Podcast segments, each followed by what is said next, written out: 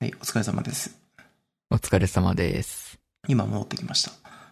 えっと、あのーまあ、こんここからおそらくはい17回なのか、えっと、16.5 16回なのか、はいちょっとわかんないんですが、うんえー分かれて後編ということで、えっと、まあ、本当はさっ一つ前の回で話すべきなんですけど、えっと、まあちょっと補足が、前回までの話で補足があるそうなんで、えー、ヒカルくんの方からちょっとお願いします。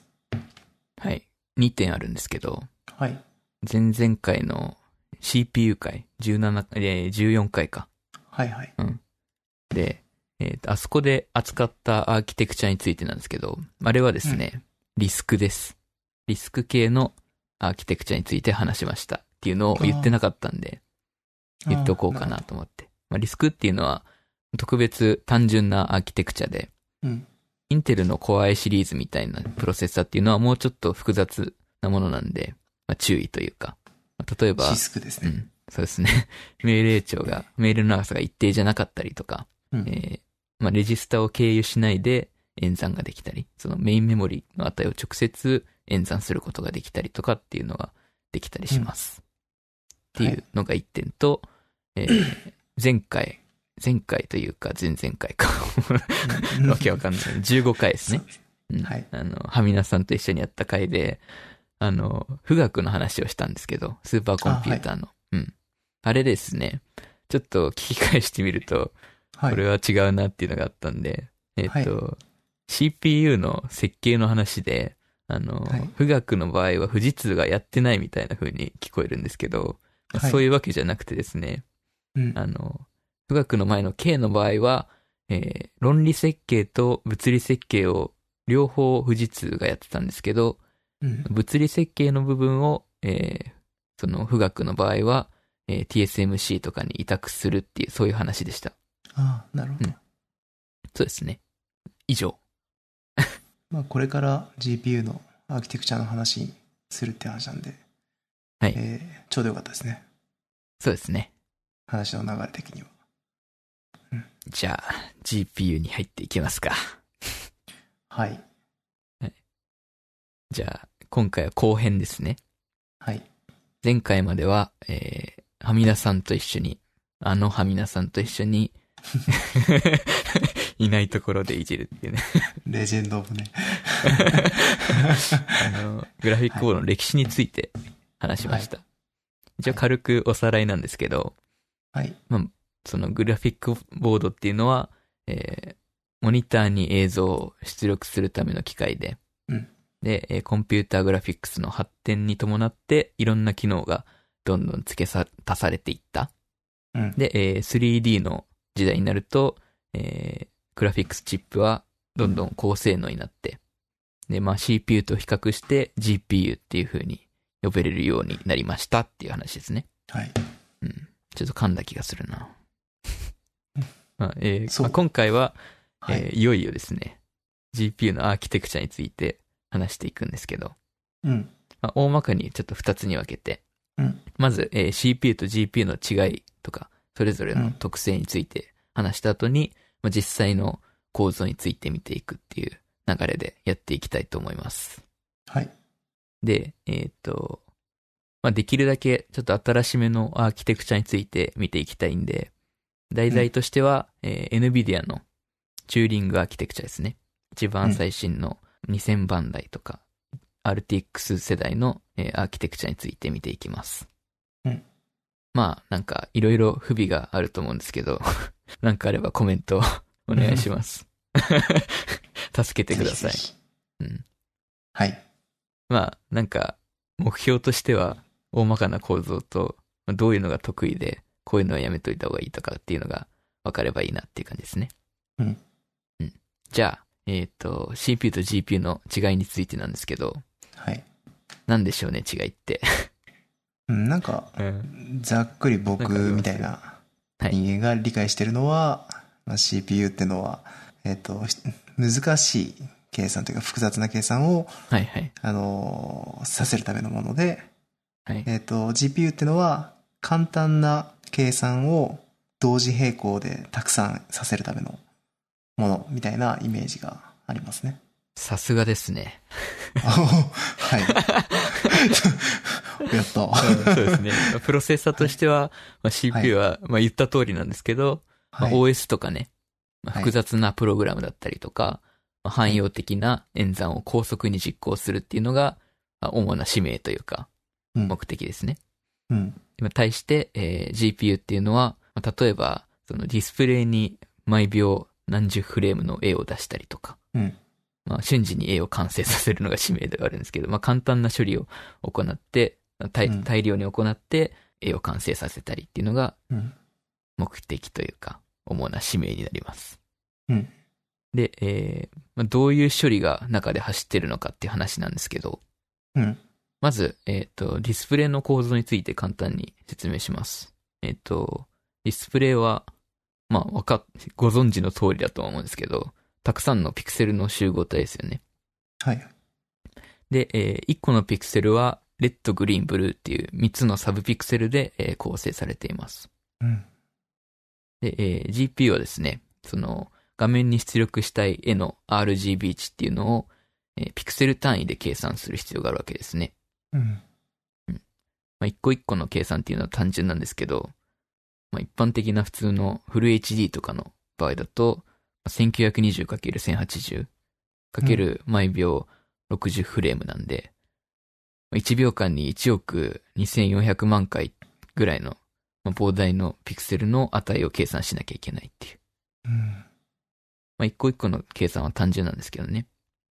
1はい億回ってなると、やっぱり CPU みたいな汎用のアーキテクチャだと、まあ、難しいというか、うん計算が遅くなっちゃうっていう感じです。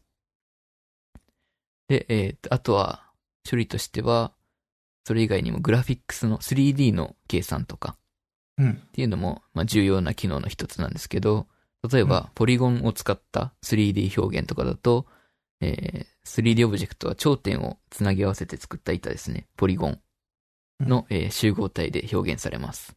うんで、えーその 3D オブジェクトっていうのは最低限その頂点の、各頂点の位置と、うんあとは頂点がどうやってつなぎ合わさってポリゴンになってるかとか、うんと方線がどこに向いてるかっていうような情報を持ってるんですけど、まあ、オブジェクトに対して移動とか回転を行う場合っていうのは、そのモデルに含まれる全頂点の、うんじょ全頂点座標に、えー平行移動とか回転のマトリックスをかけて、うんグローバル座標を算出するっていうか、まあ必要があるわけですね。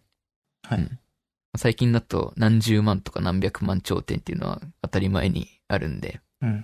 まあ、そこでもね、しかもその一頂点につき、XYZW っていう4要素がありますよね。うんなんで、まあ、膨大な数の計算になるわけです。ただの掛け算でも何万回、何十万回っていう計算になると、やっぱり CPU だと大変っていう話ですね。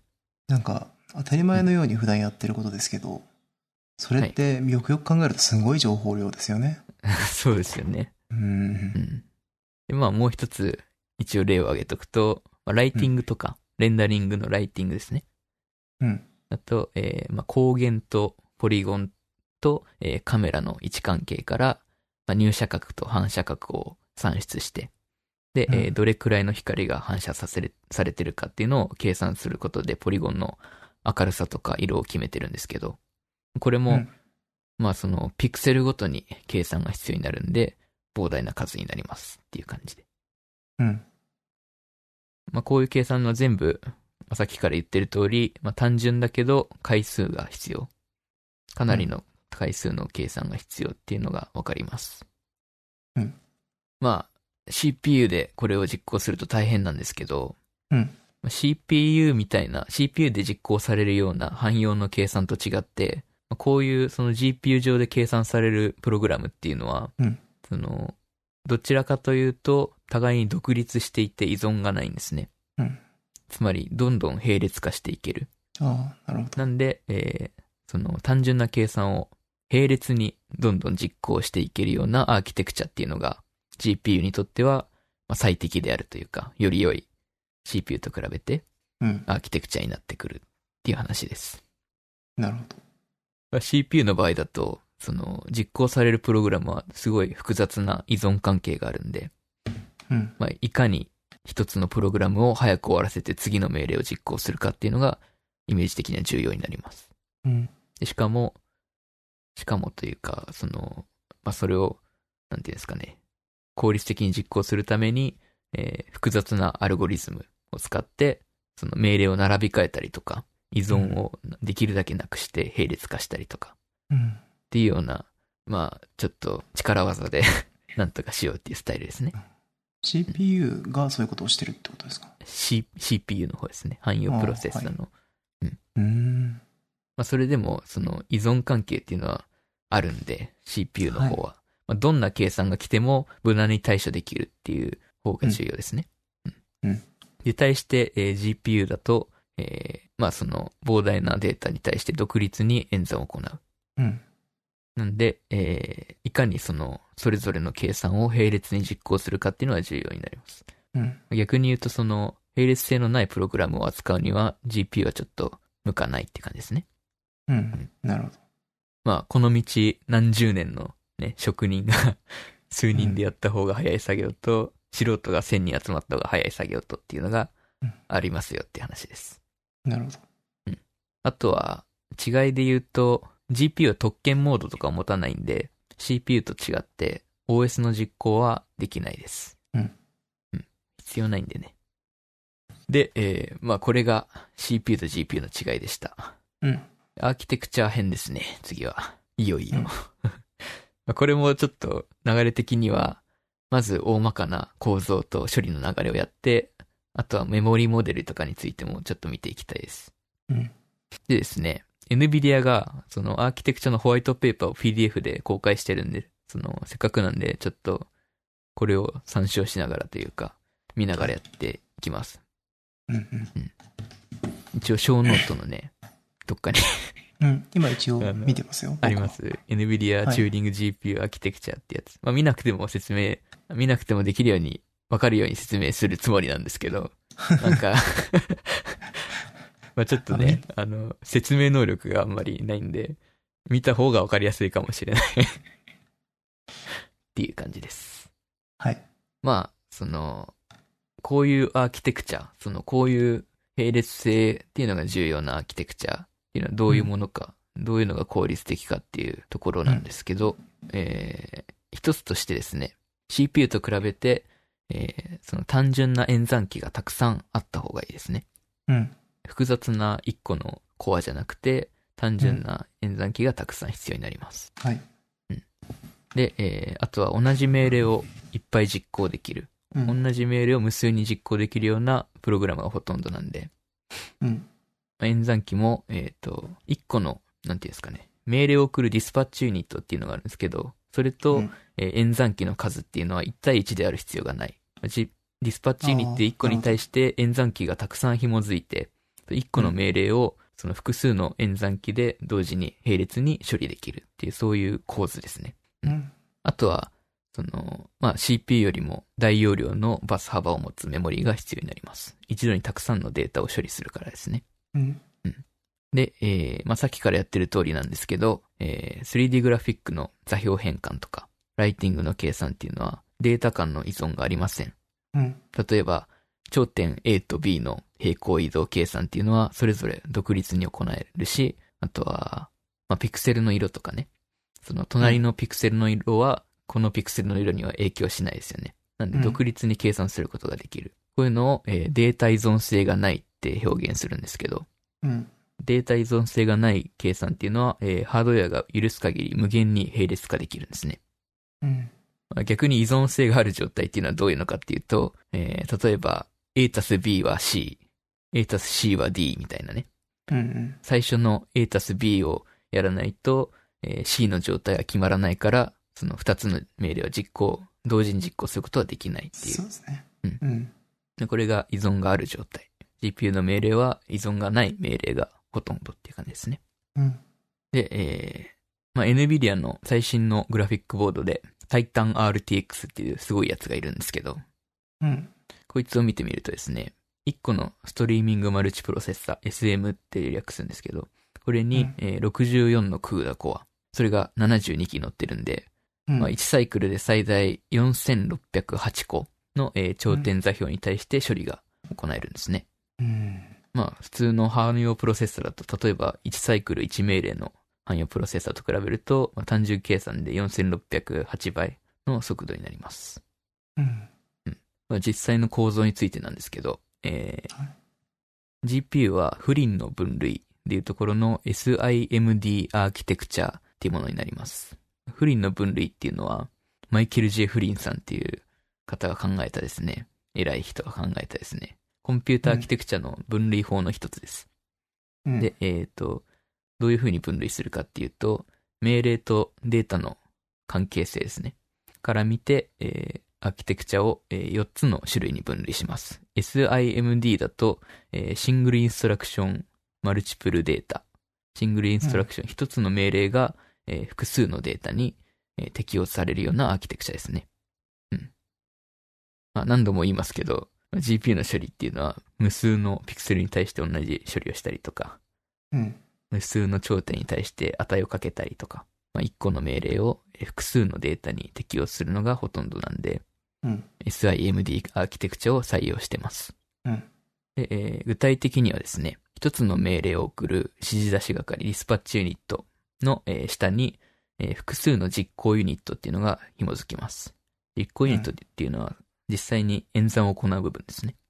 うんで、えーディスパッチユニットは、えー下にぶら下がるすべての実行ユニットに対して命令をブロードキャストして、まあ、全体に流すっていう感じですね。うんで、えー命令を受けたすべてのディス、えー実行ユニットは、えー自分の担当するデータに対して同じ命令を実行するっていう流れになります。うん実はですね、 うん。ちょっとややこしくなっちゃうんですけど、これを言うと。うんえーっ、と、今の GPU っていうのは SIMD の親戚の SIMT っていうのを採用してて、うんまあ、D はデータなんですけど、T はスレッドですね。うん。まあ、一応違いやっていくと、えーっ、と、まあ、4つの演算機があるとします。うん。 4つの演算機は同じ命令を実行するんですね。うん。で、えー頂点の座標変換を行いたい場合、うん。まあ、一つの頂点っていうのは、えー XYZW の4つの要素を持ってるんで、うん。えー SIMD の場合だと、その4つの要素に対して4つの演算機を使って1つのサイクルで演算を行います。1つの頂点を1つのサイクルで演算できる。うん SIMT の場合だと、その、まあ、1つの演算機で1つのスレッドに対して処理を行うんですね。どういうことかというとですね、その、なんていうんですか、 えー、1つの演算機で、え1つの頂点のベクトルを演算する。うん。なんで、えー、1個の頂点っていうのは1個の、なんていうんですかね、XYZW なんで、え4サイクル分処理がかかっちゃうんですけど、時間的には。うんその分空いた3つの演算機で、えー別の頂点の計算ができるんです。おー。まあ同じじゃんって思うんですけど、うん。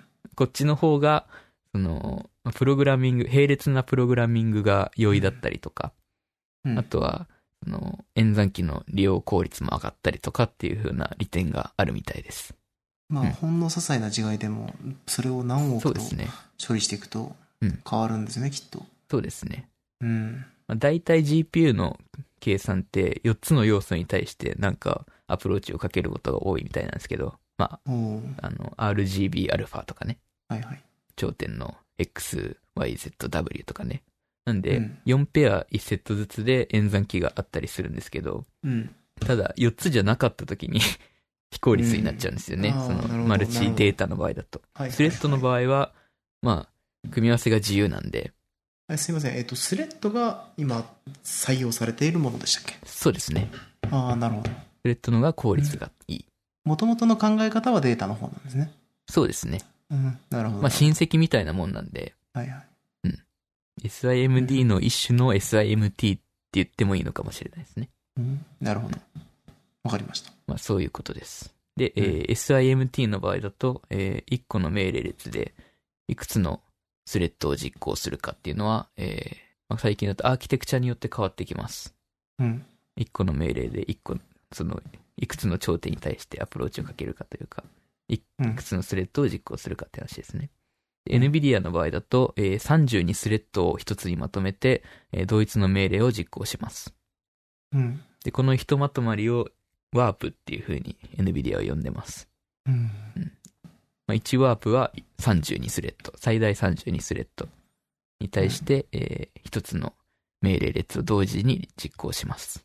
うんちなみに AMD は最近までは、えー64スレッドをひとまとまりにして、ウェーブフロントっていう超かっこいいですよね、この名 前。ウェーブフロントうん。まあ、ワープと同じ意味なんですけど、うん。 AMD のアーキテクチャの場合は64スレッドをひとまとまりにして、ウェーブフロントっていう名前で呼んでました。ほうほまあ今回はワープでやっていきます。NVIDIA のアーキテクチャについて話すんで。はいうん。で、えーまあ、ワープの単位スレッド数っていうのは、まあ多ければ多いほどいいっていうわけではないですね。なんでかっていうとですね、例えば90個のスレッドに対して処理を行う場合、えー NVIDIA 方式だと、その1ワープ32スレッドなんで、まあ、3つ、3つのワープ分に収まります。う。うん。まあこの時、えーハードウェアリソースとしてはですね、6つの演算機が余るんですね。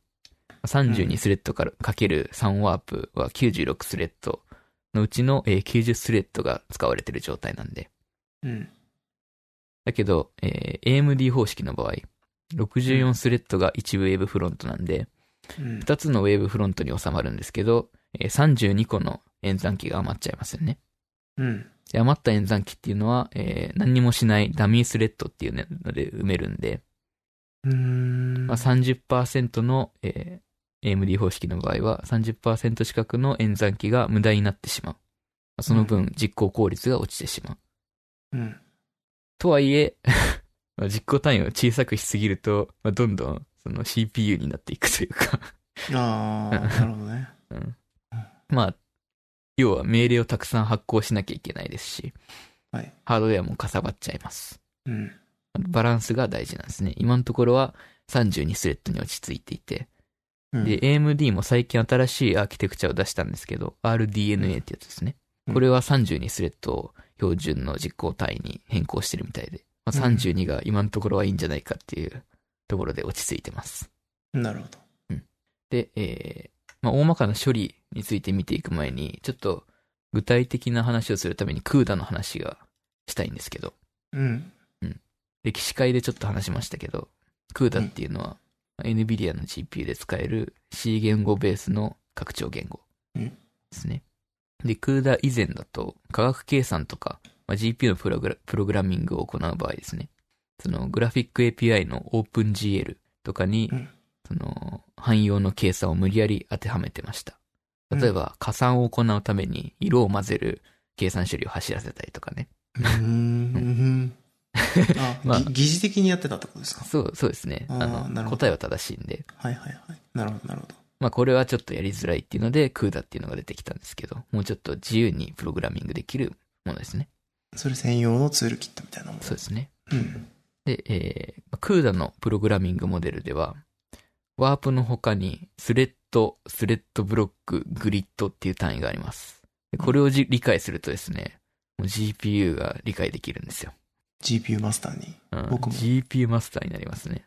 あ、はい。まあ、スレッドっていうのはさっきからやってる通りなんですけど、はい。あの、まあ、その、あなん、なんですかね。あるベクトルに対して行う一連の処理のことだと思ってください。うん。うん。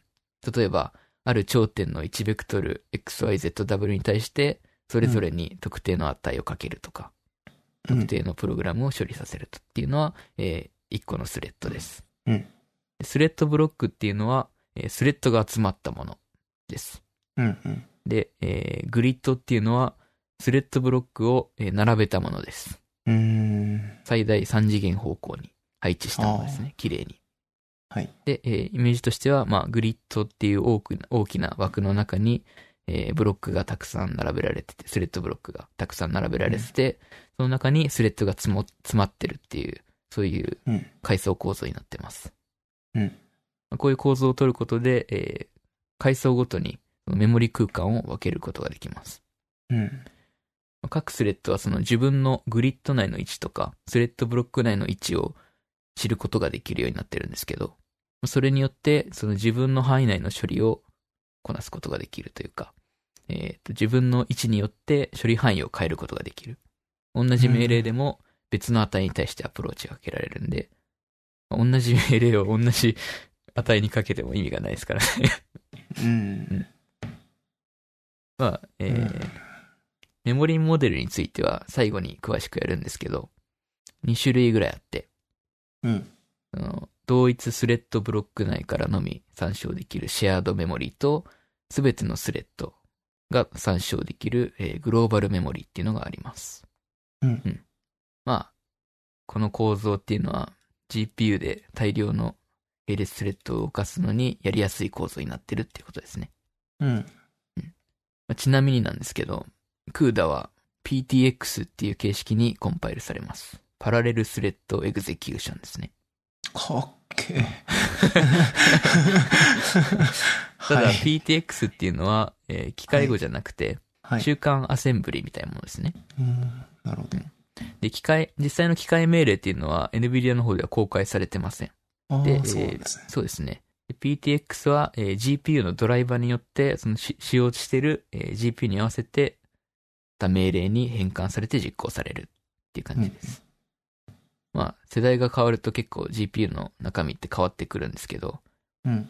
まあこうするドライバーを返すことで、えーうんまあ、上位互換を保ったまま開発ができるってことですね。なるほど。まあ、AMD の場合はですね、 機械うん機械命令も公開してて、はいはい。でしかもドライバーをですね、オープンソースにしてるんですよこれへはえ、ポインそうなトがんだ高いんですね。うん。まあなんでステイディアで AMD が採用されたかっていう話なんですけど。はい。まあ、ユーザーがその自力で開発できる幅が広くなってるんですね。AMD のが。はいはい。対応できる幅も広いです。なんで、そういうところもあって、AMD が採用されたんじゃないかっていうふうに言われてます。なるほど。じゃあ、そんなにそれができることによって違うもんなんですか最終的にそうですね。そのでき、る範囲っていうのが。細かいレベルのチューニングもできるし、あと何かあった時に、そうのん仕様が分かってないと、その Google の方では対応できない。めそのユーザーの方では対応ができないっていうことになっちゃうと、うーん。最終的にはその GPU ベンダーの方にの力を借りなきゃいけないんで、うん。まあそれは避けたいんじゃないですかね。できる限なりる。ほど。じゃあ、大まかな処理について見ていきます。はい。まず、 大前提としてですね、当たり前ですけど、コンピューターは CPU を中心に動いてます。はい。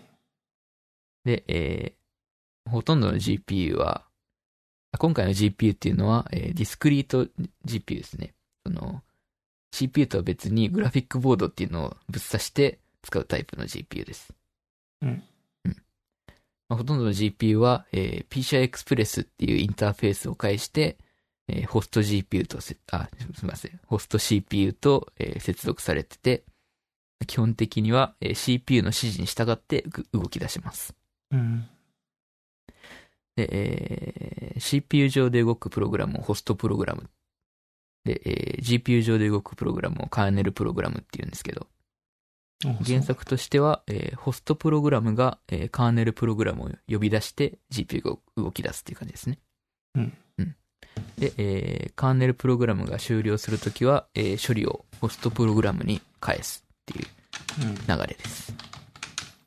で、えーまあ、最近の GPU だと、カーネルからさらにカーネルを起動する、ダイナミックパラレリズリズム、うんダイナミなんッでク、ダイ、ダイ ナ、まあし えーカーネルから、えーさらに カーネルを起動する、えーはいダイナミックパラレリズムっていうね、機能があるんですけダイナミックパラどレ、リズム。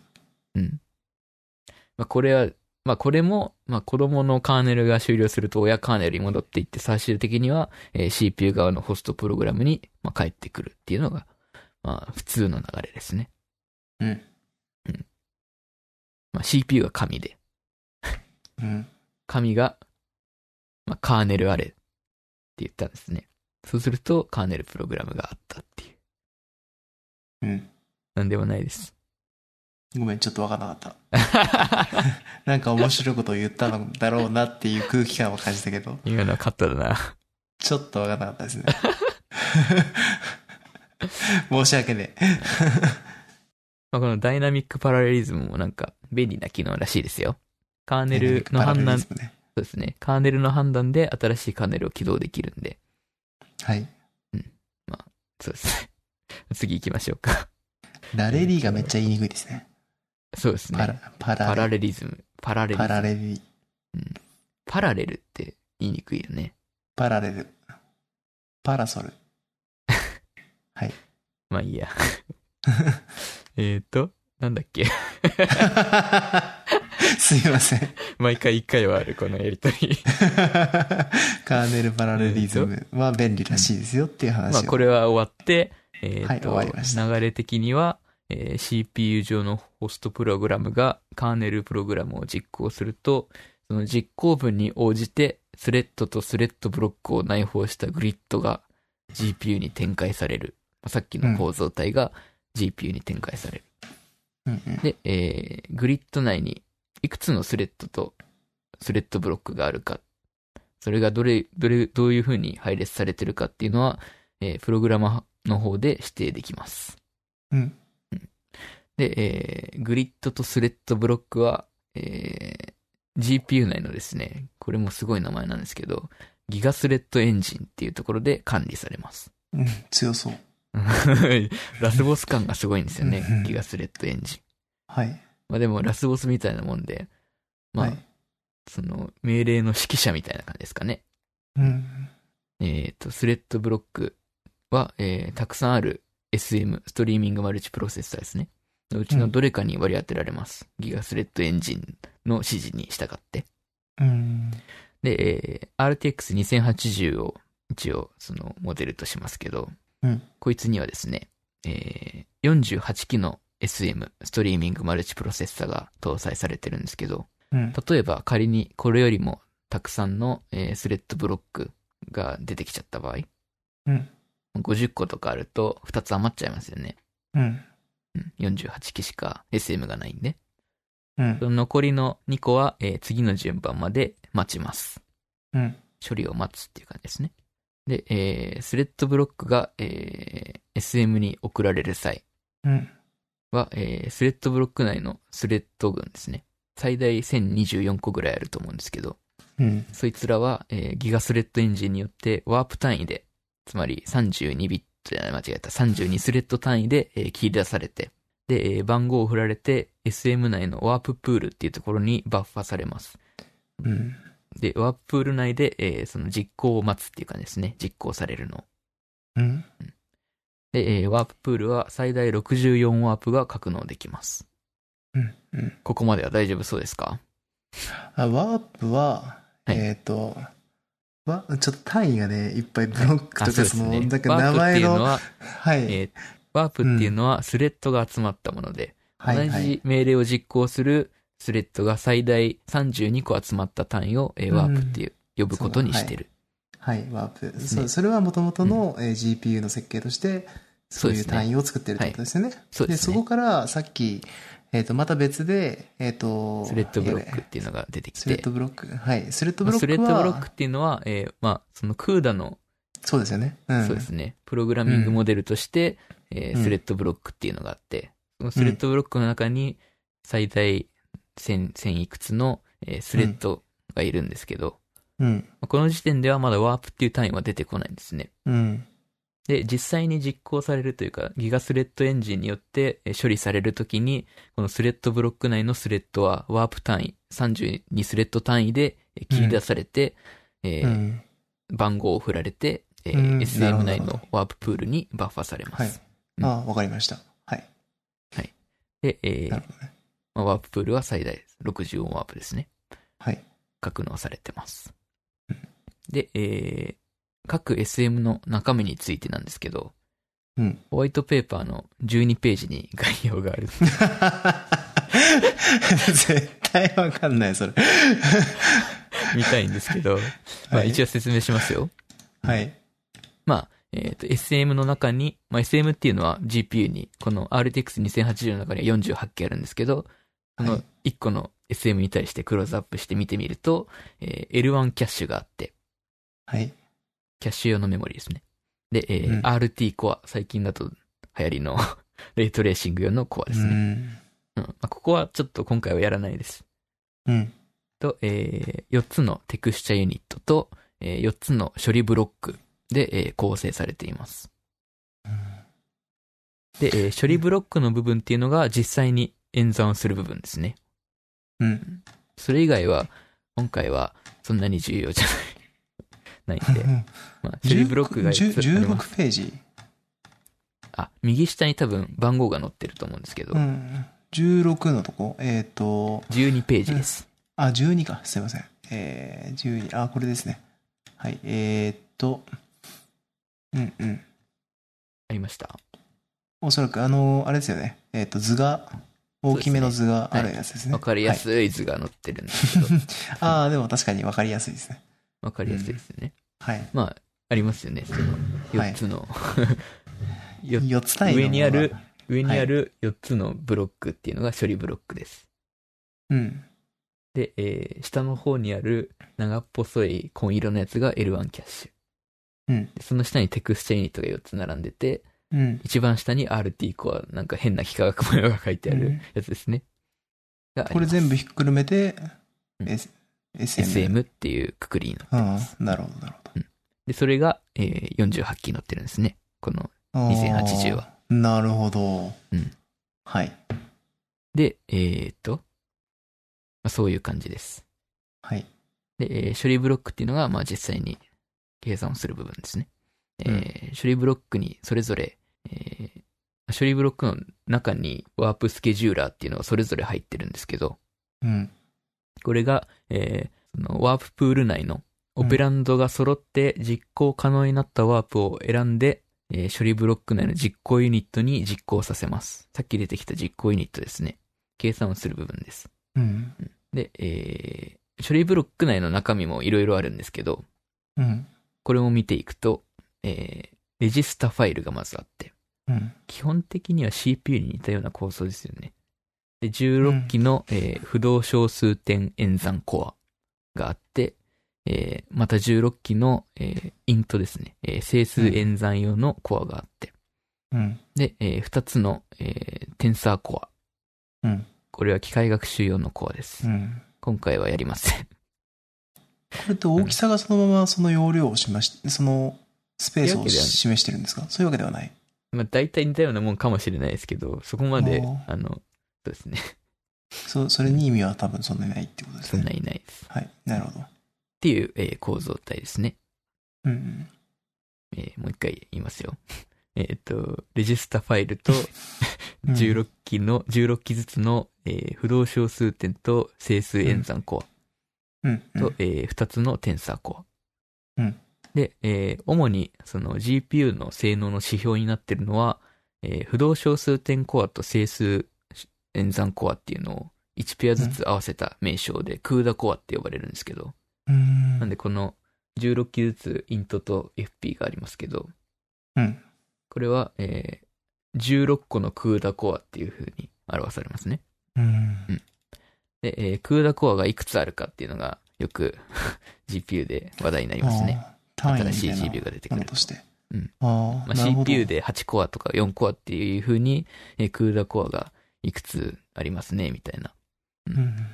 今最新のものだとちなみにどれぐらいあるものなん ですか最新、これが最新のものですけど、はいはい。あーはい。まあまあ、そそうなんですけど。そ これそがだ最と新のもので、えーっと、うん、クー RTX、ダコアの単位としては。えー2080ですけど、うん。えー SM に、各 SM に 16×4 で4 64機乗ってますね。あ、それが、んそそれが全体。で、えーっと、う40何機だっけ ?48 機あるんで、うん。えー2944機ああ、なるほどね。の、えークーダコアが実装されています。ああ、ちょっと初めてそういうの理解できた。はそうですいね。。なるほど実。際に演算をする部分、一番はい。中核となる部分です。はいはい。で、えーもう一つ演算指標っていうか性能の指標として、フロップスっていう単位が出てくるんですけど、うん。よく聞きますよね、これも。うん。これは1秒間にフロップスっていうのは不動小数点、フローティングオペレーションパうんーセコンドか。うん、1秒間に、えー不動小数点演算を何回行えるかっていう、えー指標なんですけど、うんどういうふうに計算するかというとですね、まあこれ、クーダコア2944機あるって言いましたよそうね。ですね。うん。で、えー G、この GPU のそのクロック周波数は、えーブースト時で 1.71GHz です。うん。クロックってやりましたよね、CPU で。あれです。うん。で、えーっと、各ユニットは、えー積和演算って言って、掛け算と足し算を、えー1クロックで実行できるようになってます。すべてのコアが。うん。まあ、そうですよね。なんで、えーっと、積と和っていうのは、え2演算として数えます、この場合。で、えーなんで、えー2944のクーダコアかける、えー 1.71GHz かける2ですね。1回で2回の計算ができるんで。各ユニットが。で、えー、1万68か。1万68ギガフロップスは約10テラフロップス。なんで、えー、RTX2080 は10テラフロップスぐらいです。なるほど。あとは、えっ、と、まあ、チューリングアーキテクチャで言うと、えー各クーダコアはですね、その不動小数点演算用のデータパスと整数演算用のデータパスって今まで一緒だったんで、どっちかしか使えなかったんですよ。イントと FP って。そのフロー、うんうん。だったんですけど、今回からデータパスが独立してるんで、命令をある程度オーバーラップして実行できるようになりました。うん。なんで、えー今までのもよりものよりも、クーダコあたりの実行能力がちょっと改善されてるみたいです。うんまあ、話を戻して、 うん。えっと、1ワープ分の処理が完了すると、 うん。えっと、まあ、1ワープ分の処理が完了すると、まあ32スレッド分の処理ですね。えーギガスレッドエンジンは、えー次に実行するワープっていうのを、スレッドブロックから取り出して、またワーププールに入れて、っていうのうのんまあ、繰り返しですね。でワーププールっていうのがなんで存在するかっていう話なんですけど、うん。ワーププールには最大さ64のワープがバッファされてるって言いましたけど、こうのん。実行可能になったワープから順番に実行する。つまり、えっ、と、ある程度そのワープ同士を入れ替えて依うん存っていうのがないあー状。態にするっていう感じですかね。計算できるものからしていくっていうことそうですね。あー依存が少ないとはいえ、やっぱり GPU でもその依存、データに依存がある程度はあるんで、うんまあそういう場合でもワーププールで、えー軽減することができます。うんまあ CPU でいうところのアウトオブオーダーってやつですね。命令を入れ替えて実行する。ただ CPU はもうちょっと複雑なアルゴリズムになってます。うん。うん。で、えーグリッドの、グリッドっていうのは一番大きい枠組みですね。うんグリッドのすべての処理が完了すると、まあ、それはつまり、カーネルプログラムが全部終了したっていうことになるんで、えー呼び出し元のホストプログラムに復帰するっていう流れです。うん。一応、えー分岐についても触れておきたいんですけど、うん。なんか科学計算だと結構分岐が重要らしい。まあ重要なんだろうなっていう感じはしますけどね。うんらしいです。で、えー CPU だとね、CPU の場合だと、えー分岐命令をその効率よく処理するためにいろんなトリックがあるんですよ。うん。なんですけど、まあ、GPU のたくさんある演算機に同じような仕掛けをつけると、まあ、ハードウェアが複雑になっちゃって、コスコストもね、上がっちゃうんで、うん。まあ、そんなことはせずにですね。えーっと、まあ、順番、な、なんていうんですかね。 えーっと、プレディケート実行っていうのを GPU では採用するんですね。うん。対応してるんですね。えーどういうものかっていうと、プレディケート実行っていうのは、えースレッドごとにですね、えー命令を実行するかしないかを、それだけを制御するっていうものです。で、えー例えば、なんていうんですかね、えー条件 A の場合は A の処理をして、条う件ん B の場合は、えー B の処理を行うような if 文の場合だと、え1サイクル目にその A の処理を行って、うん。 B の処理っていうのは何も実行しないプレディケートを立てておくんですね、フラグを。うん。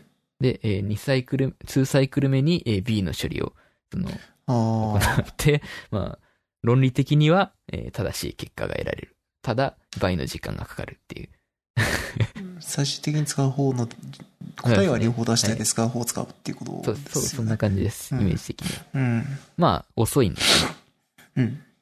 なんで、GPU ではあんまり条件分岐っていうのは使わない方が、うーん。なるほど。うん、できる限りですね。まあ、それでも、あれですよね。その、えーしうんすなんていうの、繰り返しやらせる方を優先するというか。そうですね。うん。なるほど。まあ、そんな感じです。で、うんえー前回、ユニファイドシェーダーっていうのを紹介したと思うんですけど、うん。まあ、その、グラフィックの処理ですね。うん。シェーダーをその汎用コアで実装するというか、シェーダーが今までシェーダーごとにというか処理ごとにそのハードウェア的に分かれていたものを、えー汎用コアで済ませるっていうものですね。うん。で、えーまあ、主に SM が使われるんですけど、うこん。のグラフィックス系の処理も、えー SM が利用されます。CUDA だけじゃなくて。実際にはその SM2 個で、えー TCP、テクスチャープロセッシングクラスター。で、TCP6 つと、え1つのラスターエンジン、ラスタライザで、えー GCP、グラフィックスプロセッシング、えークラスターっていう風に、えークラスタリングされていて、うん。ちょっとね、詳細については多分どこの資料にも載ってなさそうな感じがしたんですけど、ちょっと見つけられなかったんで、うん。どういう処理が果たして走ってるのかっていうのは細かくわからないんですけど、うん。まあ、流れ的には、えーさっきやったのと同じような感じですね。うんまあ、API を、グラフィック API を、えードライバーが受け取って、まあ、いい感じに GPU のコマンドバッファにコマンド群を送って、まあ、リソースを VRAM に送って、えー GPU が起動して、えーレンダリングパイプラインを通って絵が完成する。レンダリングパイプラインの中身は、えーまあ、インプットがあって、えーバーテックスシェーダー、ハルシェーダー、テッセレーション、ドメインシェーダー、ジオメトリーシェーダー、えーラスタライザー、ピクセルシェーダー、アウトプットっていう、まあ、普通の流れだったんですけど、おうチューリングではですね、これがちょっと変わってまして、バーテックスとハルシェーダーがタスクシェーダーっていうのになって、えードメインとジオメトリーが、ジオメトリーが、えーメッシュシェーダーっていうのに統合されてるらしいです。ほう。これ、まあ、これによってなんか、その、バス、バス幅の帯域の節約ができたりとか、えー無駄な計算をしなくてよくなったりとか、あとは、より、その、スケーラブルになったりするらしいんですけど、うんまあ、ちょっと詳しくはですね、 うんこの、ホワイトペーパーと、あとは、小ノートに、イントロダクションを貼っておいたんで、うんメッシュシェーダーのうん参照してみてください。うんうんちょっとそれを読んでる時間はなかったです。はい。で、えー最後にメモリについてですね、はい。見ていきましょはい。う。ねで、えー CPU と GPU っていうのはそれぞれ自分たちのメモリを持ってます。うん。 なぜなら、えーまあ、その CPU と GPU だとメモリに対する要求し、要求性能だって、要求性 能が、はい。メモリに対するまあ要求が異なるんですね。うん。まあ CPU だと、えー大容量を求めます。うんで、えー GPU だと速度を求めます。っていう傾向にあるっていう感じですね。うん。まあ CPU、まあ、CPU の場合のメモリは、えーメインメモリとか、うんメモリっていう、単にメモリっていう風に呼ばれて、えー GPU の場合だと VRAM って呼ばれるんですけど、うん。まあ、でも、あれですね、最近は VRAM も大容量を求めるようになってきてるんですよね。おーなぜなら、あのテクスチャが結構大きくなってたりとか、ゲームうの。ん。あとは VR が出てきてね、そこでメモリを結構食うんで、そこら辺とかもあって、まあ、最近のだと16、10何ギガっていう GPU も結構出てきてますね、ハイエンドだと。うん。で、えー、まあメモリっていうのは年々早くなってはいるんですけど、うん。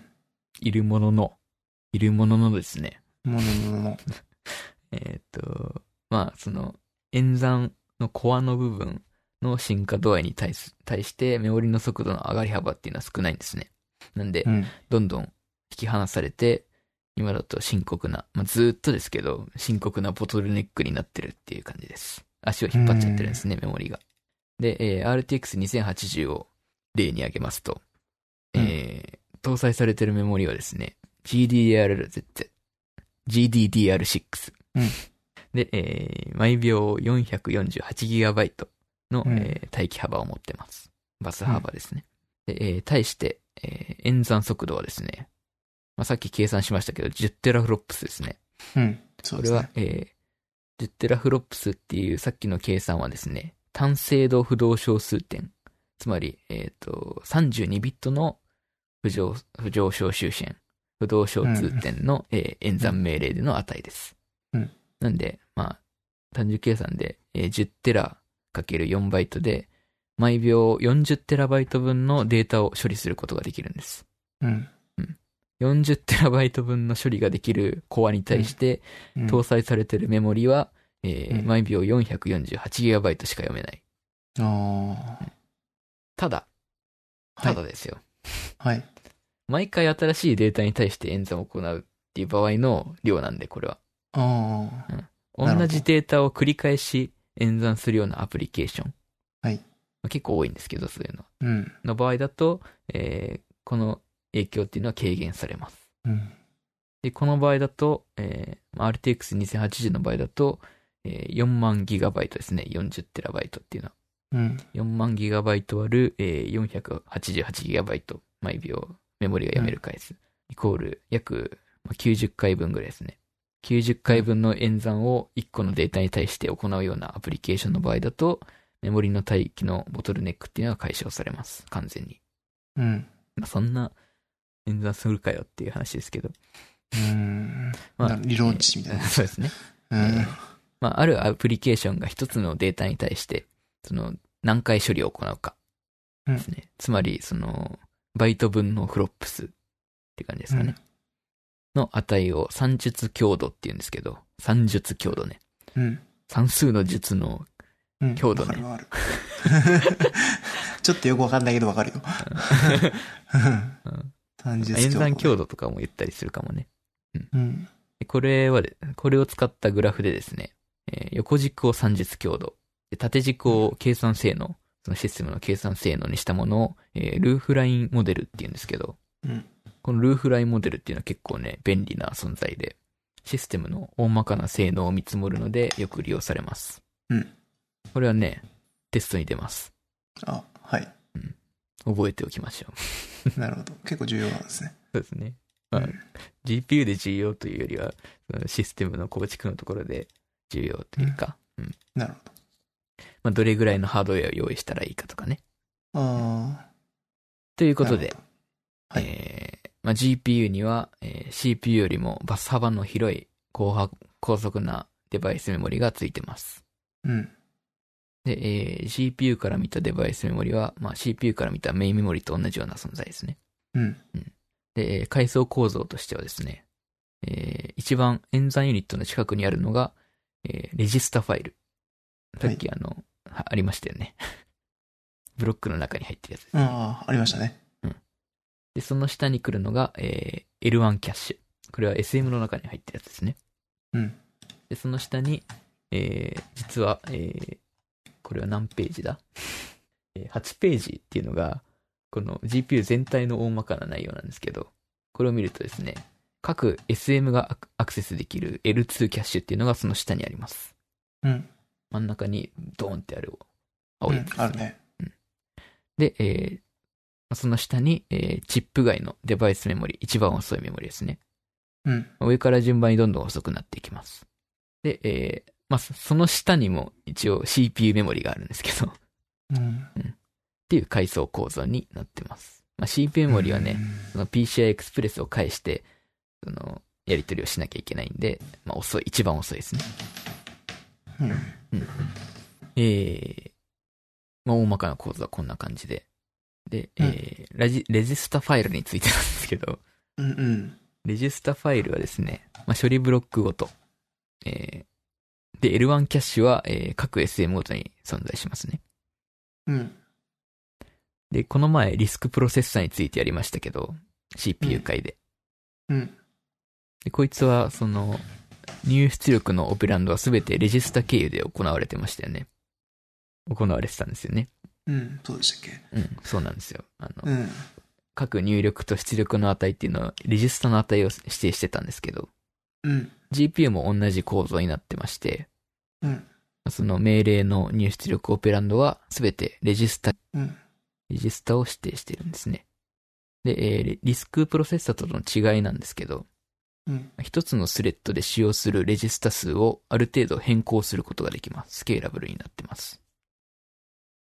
うん。えーたくさんのレジスタを使うことで、えーメモリ間のその通信のオーバーヘッドを削減することができたりとかね、まあ、そこら辺は結構チューニングとしては、ね、すごい低階層のところですよね。っうん。うん。ていう、えーまあ、構造になってます。で、えー L2 キャッシュなんですけど、こいつは全ての SM 共有のキャッシュとして機能します。で最初に、というかメモリの最初にシェアードメモリと、メモリの最初じゃないか、演算のところの最初にシェアードメモリとグローバルメモリっていう話をしたんですけど、うえっん。と、同一スレッドから、で、ね同一スレッドブロック内からのみ参照できるメモリがシェアドメモリで、す、えうんべ、全てのスレッドが参照できるのがグローバルメモリですね。なんですけど、えーえーチューリングアーキテクチャの場合ですね、えーシェアドメモリは、えー L1 キャッシュ、もしくは同階層にあるメモリを利用します。で、うんえーグローバルメグローバルメモリは、えーデバイスメモリが利用されます。うん。一番遅いメモリですね。うんで、えーレジスタファイルは、えー処理ブロックごとに存在するんですけど、うんまあ、基本的には、えースレッドをまたいでアクセスすることは、その処理ブロック内であってもできません。っうん。ていう決まりになってるんですね。うん。なんで、えースレッドを超えたメモリ、そのアクセスをする場合は、えーシェアドメモリを利用しなければなり、なりません。うん基本的には。まあ、ただですね、結構メモリ構造も年々変化してるんで、うん。次の世代ではまた変わってるかもしれない。うん。大まかにはこういう 構造なんで、ずっと。うん。まあなんか、いろいろ模索してるんでしょうね。NVIDIA と AMD と。じゃあ結構、あのー中身の、その、効率良い使い方っていうのも、世代によって、その、概念が変わってる感じなんですか細かくは変わってて、うん。えーまあ、その、本当にこもきっちりチューニングしようとしたら、きっと、毎回ホワホワイトペーパーぐらいは読んどいた方がいいのかな。うーん、なるほどね。例えば、はい。その、まあ、L1 キャッシュとシェアドメモリの話しましたけど、うん。もともと前の世代のアーキテクチャだと、一個前のうん。 L1 キャッシュと、えーシェアドメモリっていうのは分かれてたんですね、物理的には。確か。うん。なんですけど、まあ、同じ階層にはあったんですけどね。うんで今回は同じところに載ってる、実装されなてるほるど。とかね。まあいろいろ変わってはきてるみたいです。なるほど。まあ、えっ、と、さっきも説明しましたけど、えーデバイスメモリは非常に遅いです。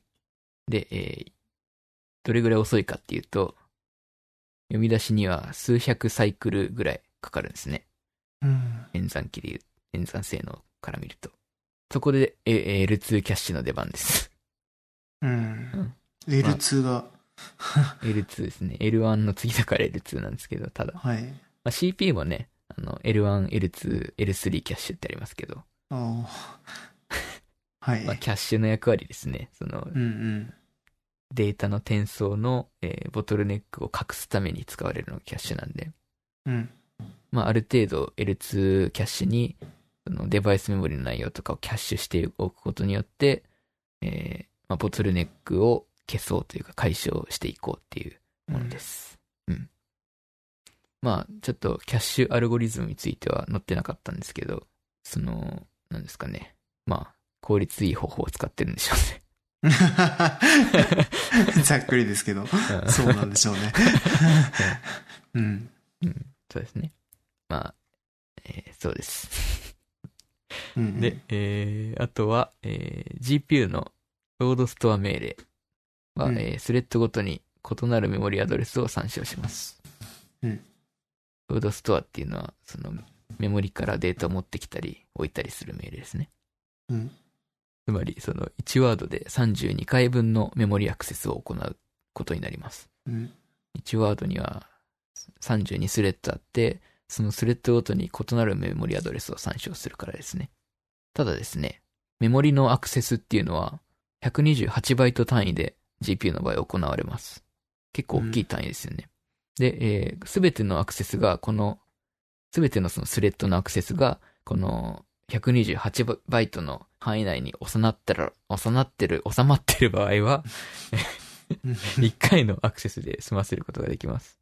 うん。 32回が1回になるんですね。うん。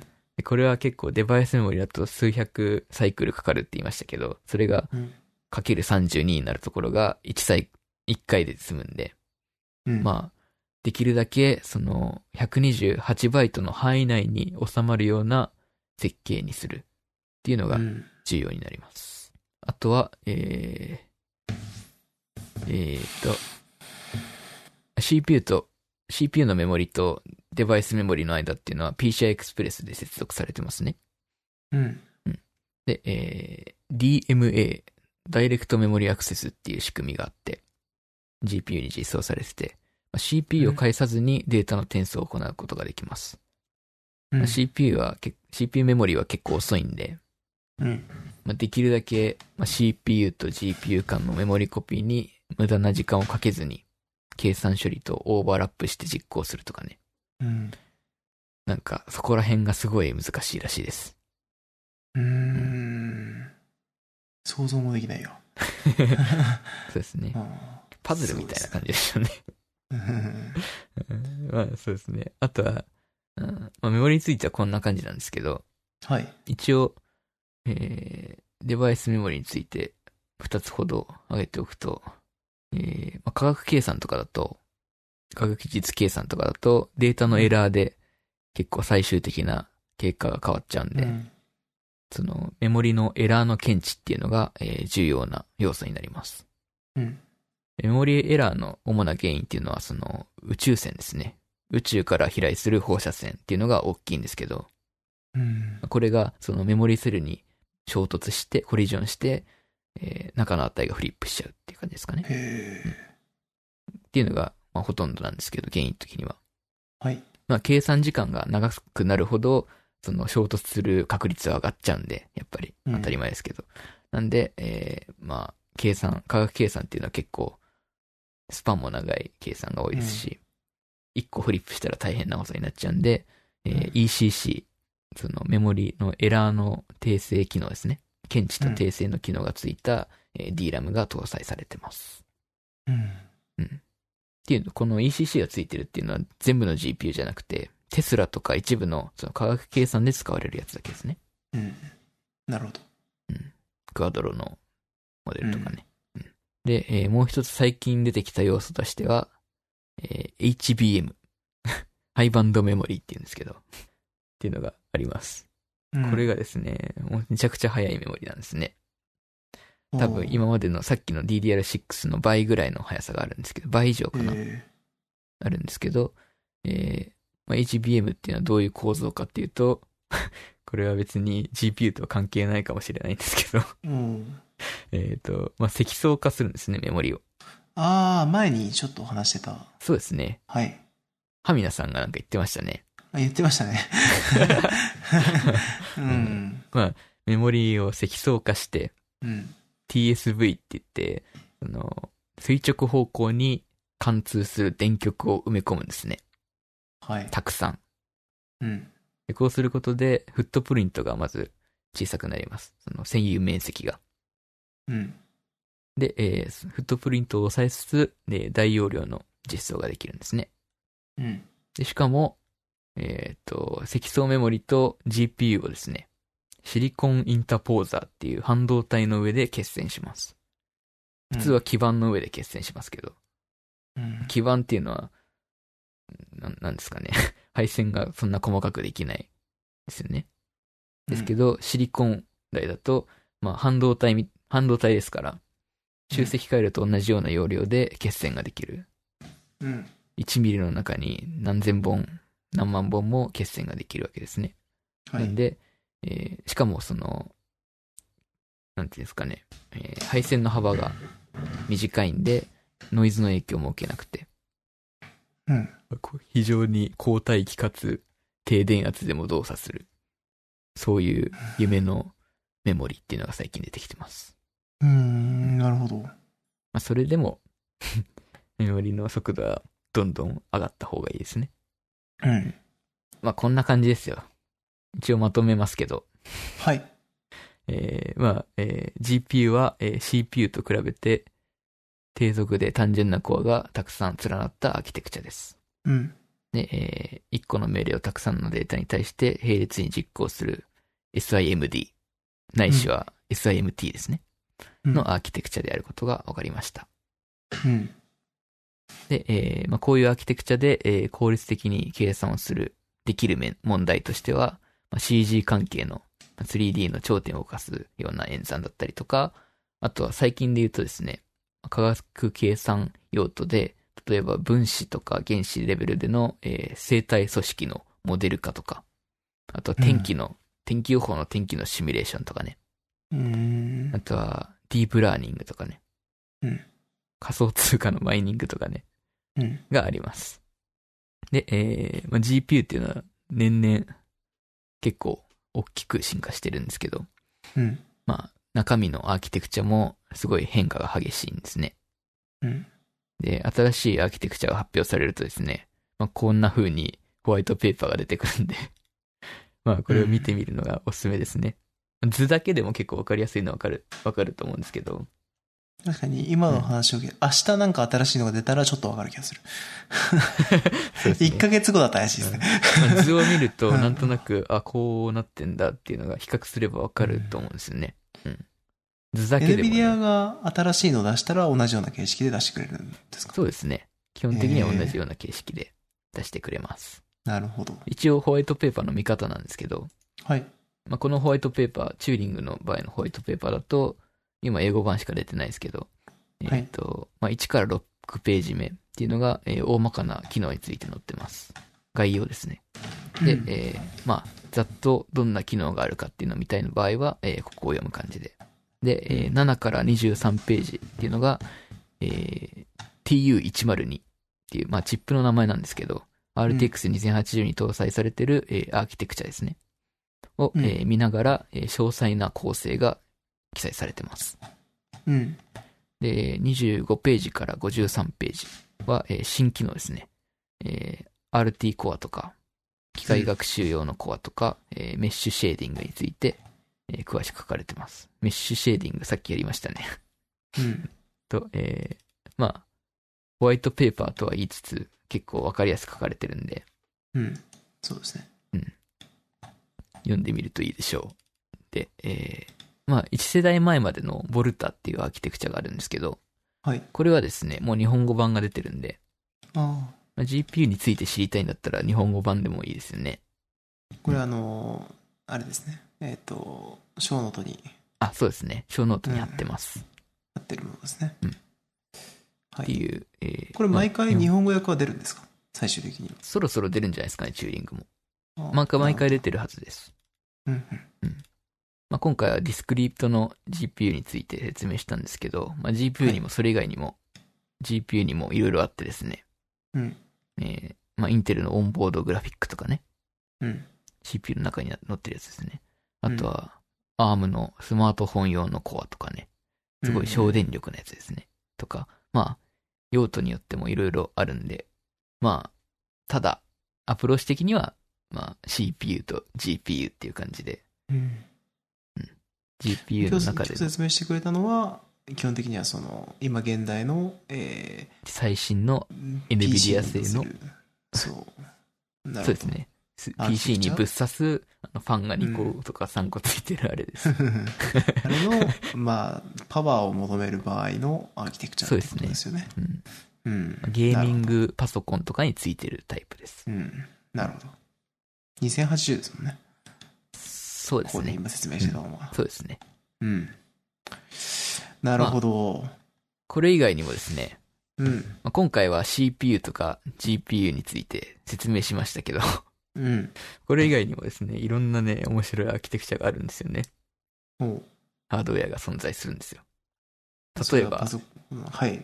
例えば、インテルの G4 ファイとかね、G4 ファイっていう、あの、中身はほぼ GPU に近い、その、並列コンピューティング用の、えーメニーコアなプロセッサーなんですけど、コアがたくさんある。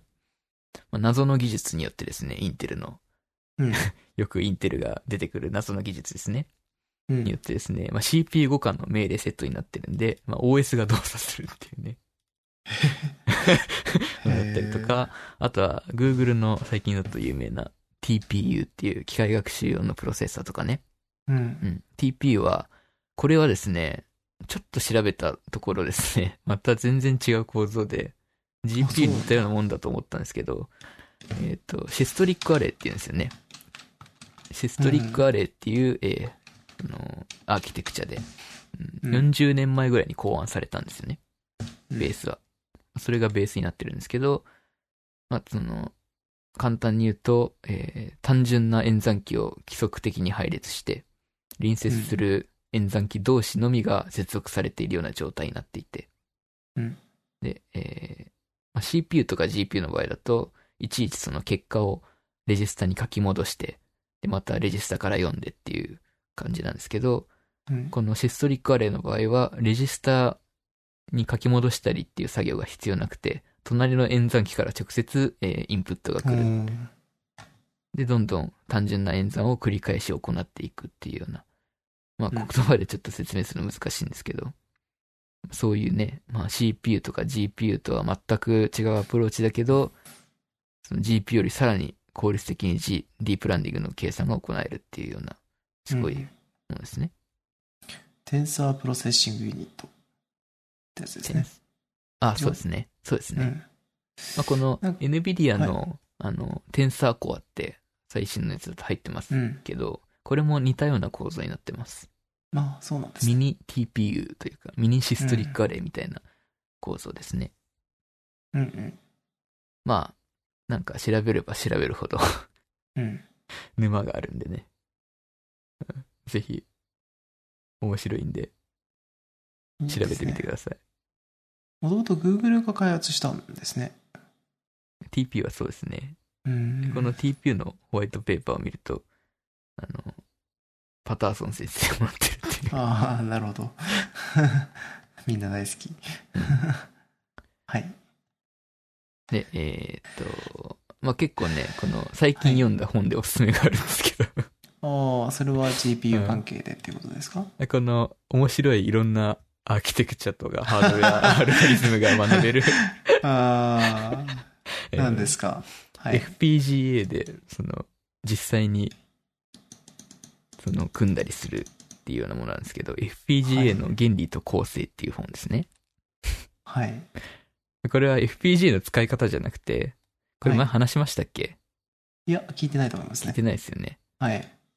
FPGA のその使い方じゃなくて、まあ、原理と構成なんで、まあ、原理と構成を見ながら、その FPGA を使ってこういうアーキテクチャだったり、こういうアーキテクチャが作れるっていうような話題だったりとか、はい。そういうのが全般で載ってて、まあ、入門書としても結構、結構ハードなんですけど、面白いです。うん。気合があれば読み誰でも読める本ですね。なるほど。で、えー今日やった内容なんですけど、はい。 GPU の。はいこ。れはですね、GPU を支える技術っていう本があって、はい。これを結構参考にしてるんでですね、うん。今回の内容を読んで、これを読んだらもううん、あ、これねっていう感じかもしれないですうんよ。あーなるほど真剣ゼミでやったところだってやつあー になってたら嬉しいです け。ど、そうはいかないのがね、うんこのなるほやどっ。ぱりね、逆にこう、これを聞いた後にもう一回聞きに戻ってきてくれれば、なんか、あ、そうですね。読んだ。後にね。うん、あ、そうですね、読んだ後に。うん。なるほど。まあ、そもっと詳しく知りたい人は、この GPU のね、GPU を支える技術かっていう本をうんうん。読んでみてもいいと思います。うん。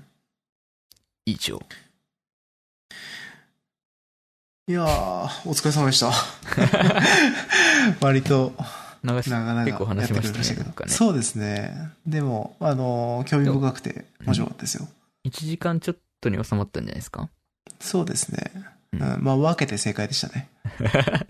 そうです ね。分けなかったら2時間半とかになっちゃったんで。まあ、全部で言ったら下手したら3時間近くいったかもしれないですね。確かに。うん。いやーでも、な GPU っていうのは本当僕の業界というか、まあ、もちろんそのゲーム業界っていうのはうんダイレクトアタックなんで、やっぱりこの問題を理解してるかどうかですごい違ったりすると思うんですけど、うんうんまあ、特に今ね GPU は CPU と比べて発展が多いというかそうであすね。のうんガンガン進化していくんで、まあ、ついていかないと取り残されるなっていう感じがしてるんで、もうちょっと勉強したいですね。うーん。面白いでにすしね。てもその CPU の時も思いましたけど、本当に同じ人間が作ったものかっていう思う感じがありますね。ああ、そうですうね、ん。人間が作ったとは思えない複雑さですよね。そうですね。ただまあ CPU の方がもっとわかりづらいんで、あ多あ、なる分。ほど。うん GPU はもうひたすら演算機が乗ってるっていう感じですよね。その演算機をいかに効率よく使うかみたいなそうですね。感じの話に聞こえました。プログラミングの難しさで言うと、GPU の方が難しいかもしれないですけど、うんハードウェア的には GPU の方がもっと単純でエレガントな感じがしますね。うん、なるほど。まあ CPU も歴史がありますもんね。まあ GPU に比べそうでて。すね。うんまあリスクプロセッサーとかだといいんですけどね、うん。すごく。リスク G- 5とか、 GPU にはそういう概念あるんですかその、なんか。 GPU はほぼなんかリスクに近いですよね。うん一。番細かいレベルで言うと。まあそうですよね。シスクって、あれですよね。前、前僕が聞いた感じで理解してるのだと、あの、すごい複雑なことをやって、あの、リスクに近いなに、ような、まあ、べんまあ、ん近いようなというか、まあ、とにかく便利にしてるってことですよね。その、シスクってまあ、複雑な一個ことのを命や令って。で 大量の計算をするというか、なんていうんですかね。うん複雑にどんどんしていこうっていう話ですね。うん。なるほ複ど。雑になりすぎちゃったんで、ちょっと待ったって言ってリスクが生まれたっていう。いや、でも、良かったと思いますよ。結構。ありがとうございます。うん、もう一回。ちょっと構成を、聞きたいですこの、なんか、なんていうんですかね。どっからどうやって、どういう流れでいくかっていうのが全然つかめ なくて。うん。 まあ、どこが基本になるのかっていうのは難しいところですよね。そうですねう。んちょっと分かりにくかったかもしれないですけど。いやいや、まあでも、あの、 ね、500回ぐらい聞けば分かるかもしれないんで。まあ GPU を支える技術を読んで、ちょっともう一回聞きたい感じしますね。 おすすめはねう、んあのね、1.5倍速で聞くのがいいと思います。もう、あれ、サブリミナル効果で、うん、 覚えるみたいな感じですね。基本的に自分は1.5倍速で、ポッドキャストを聞いてるんですけど、はい。どっちのがなんかあれらしいですよ。早口の方を聞く方が脳が活性化されるらしいですね。ああ、なるほど。そういうのがあるんですね。なんとかわかんないけど。なるほど。はい。結構長々とやってもらいましたが、とりあえずこれで GPU 編が、えーそうですね一旦終わりと。次回何をやるかって話ですよね。そうですね。なんか僕も、なんか似たように調べていきたいな、何か。ちょっと時間を置いて僕も何かやらせてくださここで宣言する。い。いや、ちょっとそれは ね、危険だからやめとこう。 個人的には、あの、ソフトウェアというかあ、えーーはいはいそうですねやりたいんですけど、その、まあ、DCC 的なツールですね。の、はいちょっと話をしたいですけど、ただなんか、見てる感じ、そういうのがちゃんとまとまってるようなドキュメントっていうのが、なんか不確定な情報が多くて、うんはいちょっとなんかこういうところで話すのもなっていう感じがするんですよね。それこそ Wikipedia レベルの情報しかやっぱり載ってないというか。 あうん。実際僕がその時代に生きてて使ってたら違ったんでしょうけど、あうん。うん、ちょっと僕の年齢だと言うて前扱い始めたのも2014とかその以降なんで、はい。うん、なんかそういうのとかもうん実体験では語れないからまあそのちゃんと調べたいところですよね、本当は英語のドキュメントとか漁ればもしかしたらいい感じのものもあるかもしれないですけどねかもしれないですね。うんあの、前にあの、あれやりましたけど、あの、論文を読んで発表するみたいな。ああはいあれもやりたいですねね。いやー、やりたいですけどね。まあ、それは光くんがやってましたね。 僕は聞いてましたけど。うん。まあ、それに近いような形で僕もなんか調べられたら調べていきたいですね。うん。うん。はい。 えー、じじゃゃああ、趣味ま話をだあるの。かっていう話ですけどね。そうですね。まあ、でも、これは話さずには終われない。そうですね。俺が 話すのに終わるわこけれにいがかない本です編だから。と、序章が終わったかな。そうですね。 ああ。えっ、と、まあそうですね。なんかセサミあたりはもう話しましたけど、はい。あれ、セサミとキュリオって前回話したんでしたっけキュリオは前回ちょっと話しましたね。あ、そうですよね。あのー、まあ、その辺のスマートフォーム化を進めているんですけど、うん。まあ、僕も、そのヒカルくんは前々からちちまちまそういうことやってると思うんですけど、はいあの、まあ僕も新しい家に引っ越したし、やるかっつって、こういろいろ揃えてるんですが、まあその、一番わかりやすい、えー、まあ準備として、Google ホームを2個買って、うんもともと持ってた1個と合わせて、3個各部屋に置いてるんですよね。はい。で、それを、まあ1週間以上使ってみた感覚なんですけど、いいですね。あの、な満足感がすごいですよ。各部屋に Google ホームがあるって便い利うでのすは。かうん、なんか各部屋からそのコードを止められるのがいいし、そのうんアラーム止めてって言ったら、上の階で鳴ってるアラーム止められたりとか、う。うんん、あの、まあ、音楽とかも、えっ、と、別の部屋でかかってるやつを止め忘れて、別の部屋に来ちゃった時とか、あの、まあ、止められるんだったと思いますね。あの、僕の声に反応してたかもしれないけど、下のやつが。なるほどね。まあ、あの、止まってますね。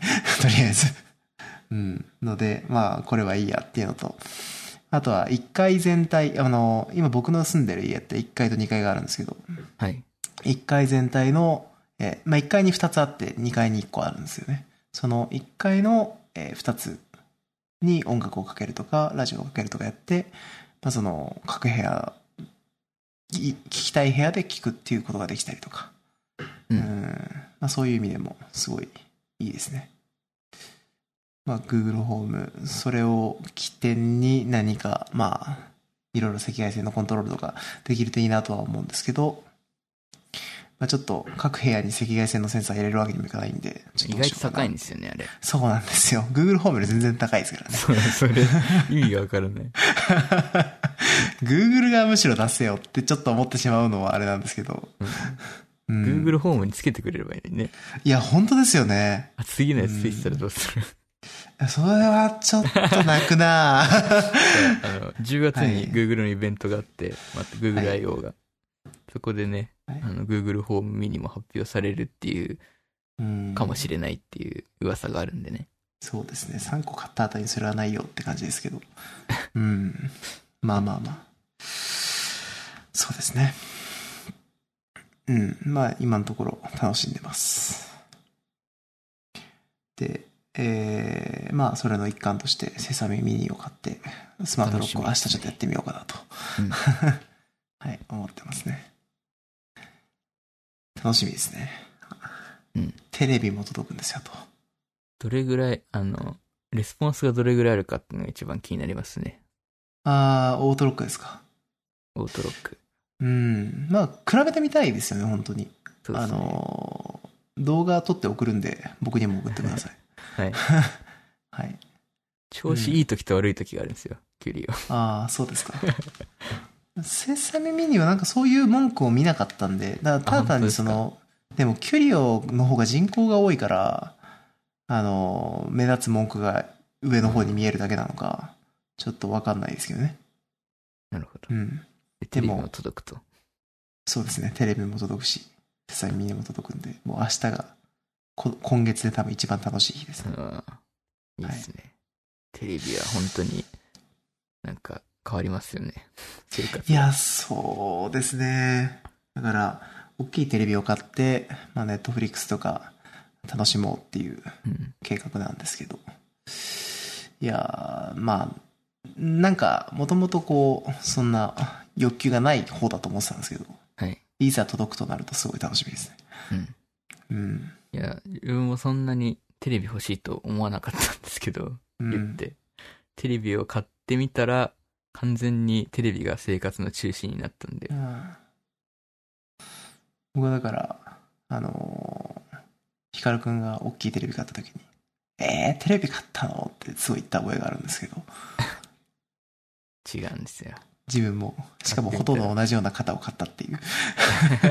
LG なんですね。はい、すごい LG の55インチですね。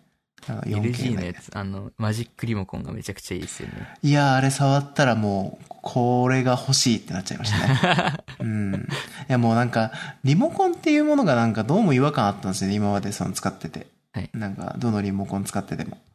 なんか、使いにくいなってずっと思ってたんですけど、あのリモコンはすごい直感的で使いやすかったんで、うん。あのーあれだったらちょっと使う気になるなと思って。はいはい。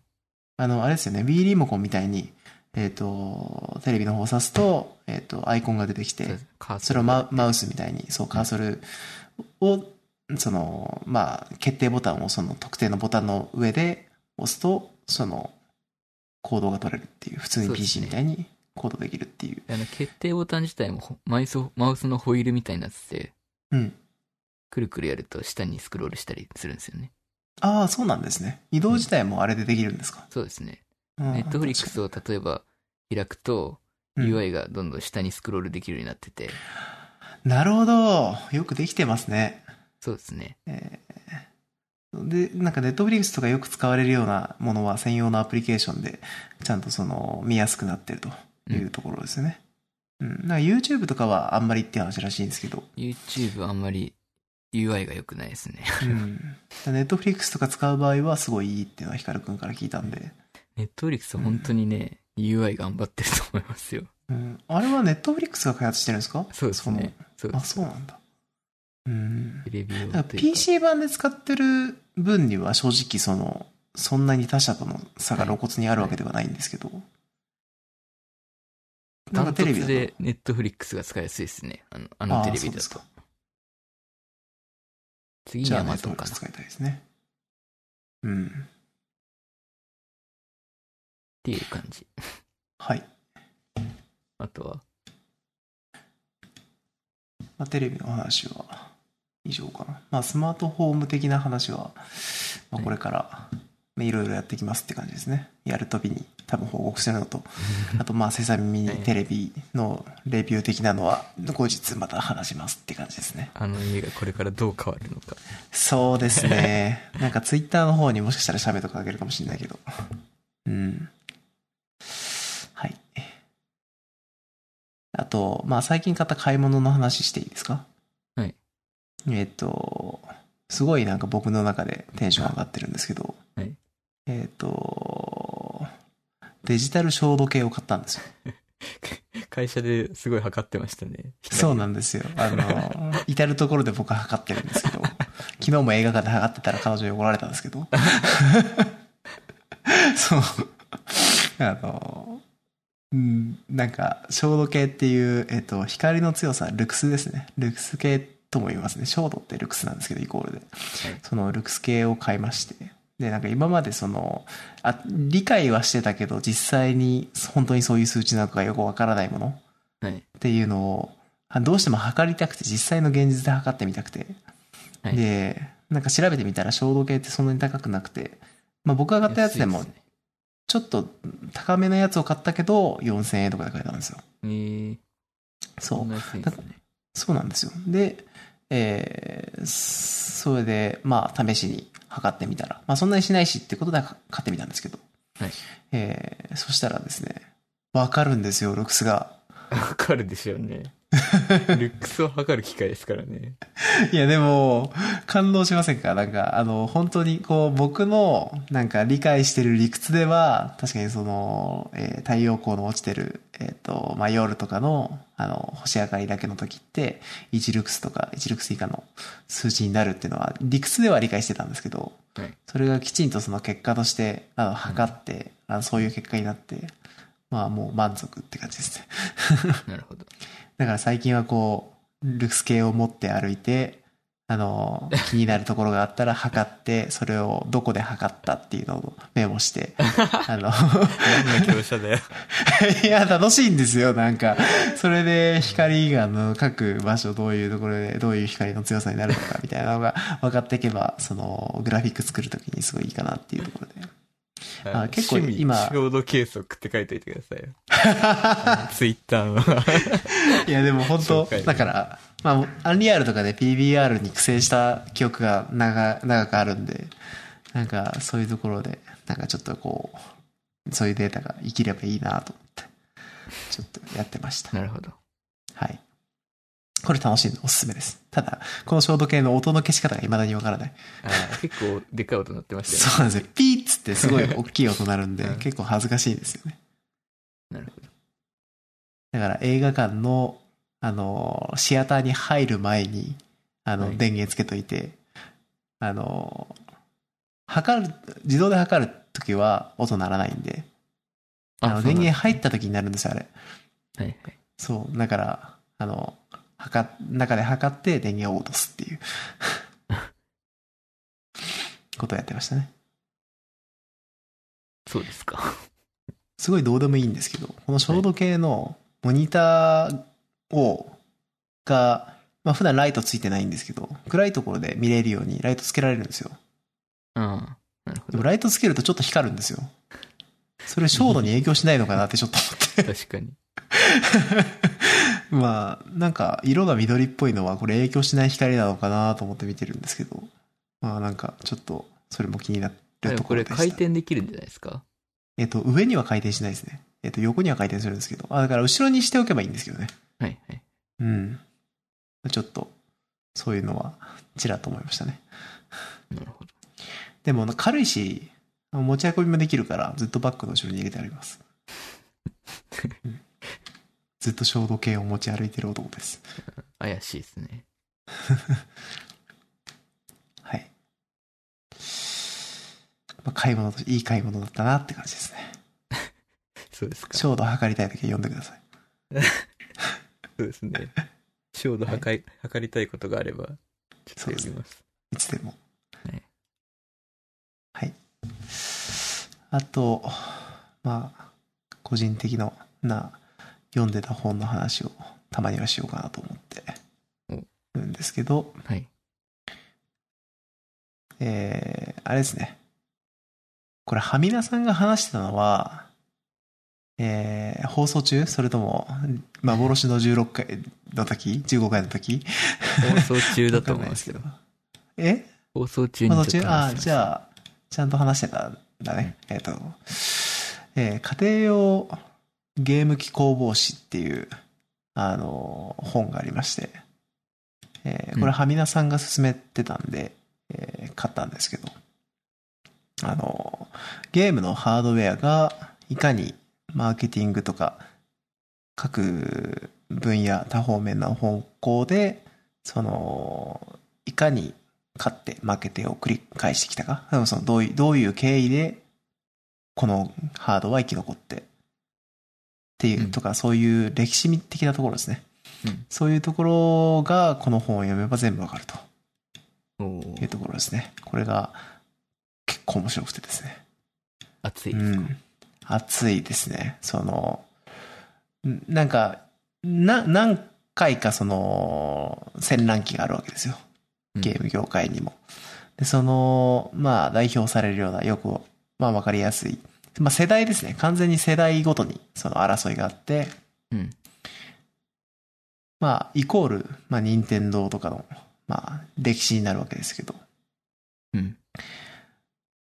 まあなんか、その中でも、やっぱ印象的だったのが、あの、プレイステーションが出てきた時ですね。うん僕、僕がすごい印象的だったのは、うんなんかその、これ読むと思うんですけど、いや、本当にプレイステーションってよくできてて、まあ、うんハードウェア的にもそうなんですけど、もう、な、なんですかね、デザイン性という、まあ、その、デザインっていうのは、その、見た目のデザインだけじゃなくて、その、構造というか、よく、その、アーキテクチャとしての。そう、アーキテクチャとしてのデザインっていう意味でも、すなんか完成度が本当に高いんですよね。その時まで、プレイステーションが出てくる時まで、ゲーム機って、あの、あくまでおもちゃだったんですよ、多分、見た目的にも、その、デザイン的にも。うんあの、おもちゃのデジタルのそのゲームを遊ぶためのおもちゃだったんですけど、だからそのそれがプレイステーションになって、あの、一つのハードウェアとか、なんていうのかな、え、電子機器の、なんか、そう、なんていうのえっと、完成形になったっていう感じがするんですよね、すごい。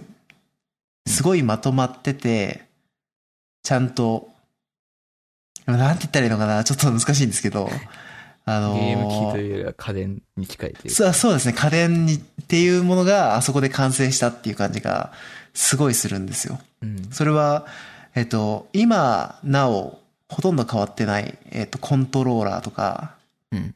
あのーかなりもうデザインとしてまとまってる、それこそアップルにも近いような、そのゲーム機本体のデザイン、うんうん、っていうのも含めて全部すごいよくできてんだって、今までのその、その当時出てたゲーム機と比較しても、すごい頭一つ抜けて、もうこれは欲しくなるよなって思うようなゲーム機だなと思ったのが、すごい印象的でしたね。うん。うん。あとセガが面白いっていう。うん。セガは、もう本当にかわいそうっていう感じですね。うん。だからこれ読むと結構そのゲームの歴史的なのがわかるんで、まあなんか、そうですね、歴史、まあ、必ず知ってなきゃいけないことじゃないけど、でもなんか知っておくことで、なんか今のその、立場、その、ソニーと任天堂とかの今のポジションっていうのがなんであるのかっていうのがよくわかるんで、いいなと思いますね。なるほど。まあ、これ、あれなんですよ。えっ、と、プレイステーション4が出てきた頃ぐらいで終わってるんですよ。あの、うん。歴史としては。ただ、これがもし更新されてというか、次、その、新しく、えっ、と、次の版が出たりすると、きっとここに、まあ、スイッチが出て、任天堂が盛り返してきたりとか、うんあのーまあ、今で、それこそステーディアみたいな、うん。あの、新しいハードウェアみたいなのも加わってきたみたいな歴史が加わると、まあ、これはこれですごい熱いだろうなと思って、ちょっとなんか、 確 かにね。